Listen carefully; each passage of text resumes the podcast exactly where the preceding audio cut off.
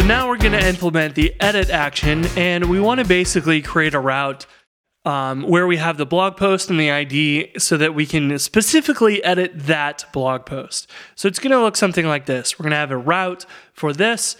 It'll generate a form for editing the blog post. We want to load that blog post out of the database, put it in the form so you can change that stuff, and then submit it and validate and then save the changes. So let's go create our routes for this. We're going to need the similar to new, we want to put edit up here, and edit needs to go before the ID. This post can be afterwards, remember, because it's not going to match anything with uh, an ID afterwards. And then we'll have this as the edit blog post path. We will have blog post edit uh, action. And we should be able to go and visit this URL. No route matches blog posts for edit. So what we need is the ID in here as well. Um, and this can be in either order here because the variable is not going to match slash edit on this first get line um, because it doesn't have anything after the ID. So we can put this in either place before or after, but it's going to match that uh, directly because the variables are only going to match that, that portion itself. The rest of that also needs to match. So the error message said we don't have a edit action. So we want to do that. We want to create our edit action. We don't have an edit template, so we want to create that as well. We'll go to blog post views, uh, edit html.erb, and an h1 of edit blog post. Close that, and we'll just display that. So the next step is we need to generate the same form for our blog post so we can display it. And if you remember, under new, uh, we have this form for the blog post. Now we can actually reuse this for both of these pages.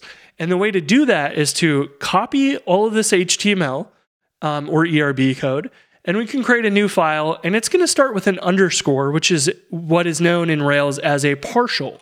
So this is not a full HTML response. It's just a portion of the page, a partial of the page. And we can paste this in here, and then our new action can use that, and our edit action can do the same thing. So we can use this and we can say render partial form. And we can also give it local variables. So we can say locals uh, and this will be blog post at blog post. And that's going to allow us to take our partial and say, instead of using this instance variable, which could come from anywhere, we want to make sure that if you are going to use this partial, you must give us a blog post variable directly. And that's what this local is going to do. It's going to assign a variable named blog post that is local to um, the instance variable blog post. So we should still be able to access blog post slash new, and it should do the exact same thing as before. And it does, it renders just fine. But when we go to edit, we want to be able to use the same form. So we can paste this in here and we can use that as well. But this is going to raise an error because, as it turns out, we have errors for nil class is undefined. Well, what does that mean? it basically says you called errors on some variable that returned nil. So if we say form.object is nil, our blog post variable is nil as well. And we have to look at our code and say, like, well, we gave you the blog post. If you ever run into this issue, your controller probably did not set that instance variable. And we can check that here as well because instance variables are available anywhere. And yes, of course, our blog post was nil, and that is our issue. We need to look up the blog post by the ID first before we can render that edit form. So here we need to do the same thing as our new action, but instead of blog post.new, we want a blog post.find with the ID from the URL in our params. And we can always verify our params as well. So when we go to blog post for edit, it prints out the parameters. We have the ID parameter, and that is number four. So we can access that with params ID. Um, and this can be a string or a symbol. uh, Rails treats those as the same. So there we go. We have loaded our blog post, rendered the form, or rendered the edit page, which then renders the form partial, which then looks at the blog post that it was given and renders the form fields. And it says, oh, those that blog post already had some data for title and body, so we'll include those in the form. So this is awesome. We can go and then say hello world, for or bang or whatever we want. And then we can click update blog post. And this is going to generate a form that points to blog posts for with a method post, but inside of here, it also specifies underscore method. And it used to be that browsers were only understanding of get requests, post requests, and that was about it. And patch, put, and delete were not supported by everything. So this hidden field added compatibility for all of that. But I'm pretty sure browsers understand all of the HTTP request types these days. But this is uh, a way for Rails to say, hey, we actually want a patch request when we generate this form, and Rails knows, okay, you sent me a post, but you really meant patch. We'll take care of it and we'll use a patch request. So it's generating the patch request. It's got the authenticity token, same everything else as before, but now it's posting to blog post number four. And it knows, hey, we want to patch blog post number four instead of creating a post because the blog post that we gave it has an ID and it's able to see that in the form partial.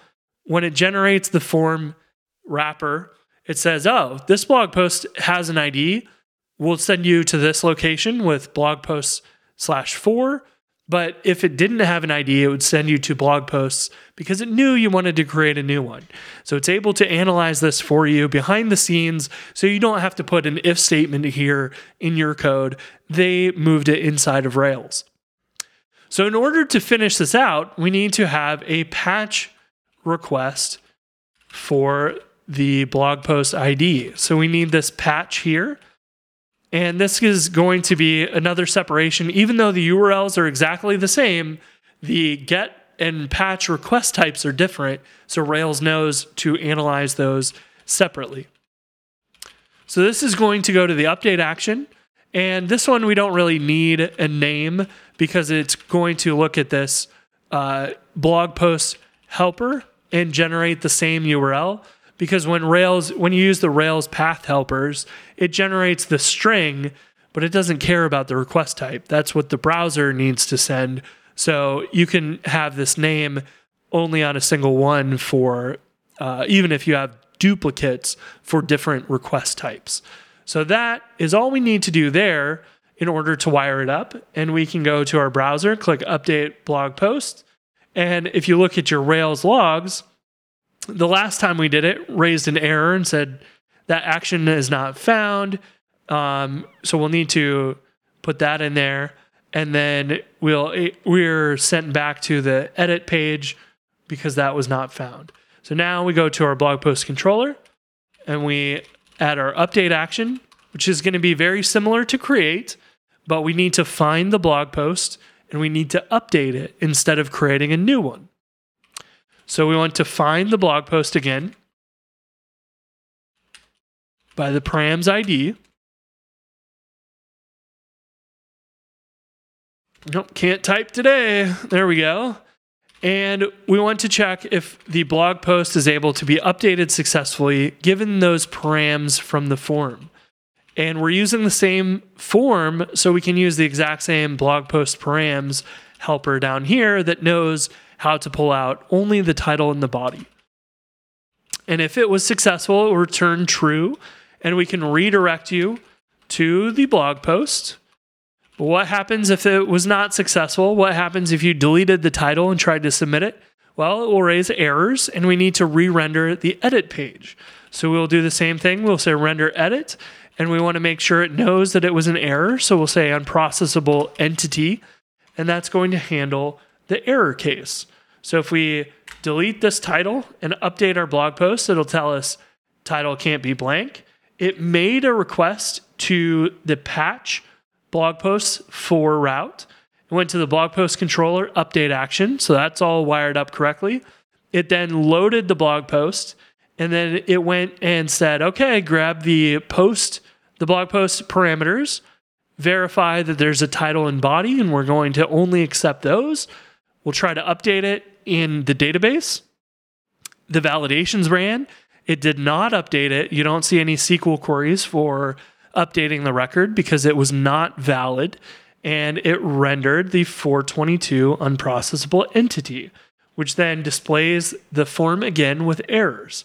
So now, if we say, hello world updated,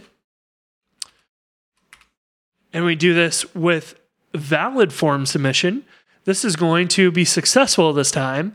Update the record in the database, and our Rails logs are going to include that update SQL query to update the title and uh, it left the body alone even though we submitted it because it knew the body hadn't changed. There was so there was no reason to update that in the database because it was exactly the same. And then it also knows you updated the record so we should also update the updated at timestamp as well. So that marks it automatically to the current time when it is saving and once it's done it redirects to the blog post that we just updated and then we retrieve that blog post after the redirect and voila, we are good to go. So that works great.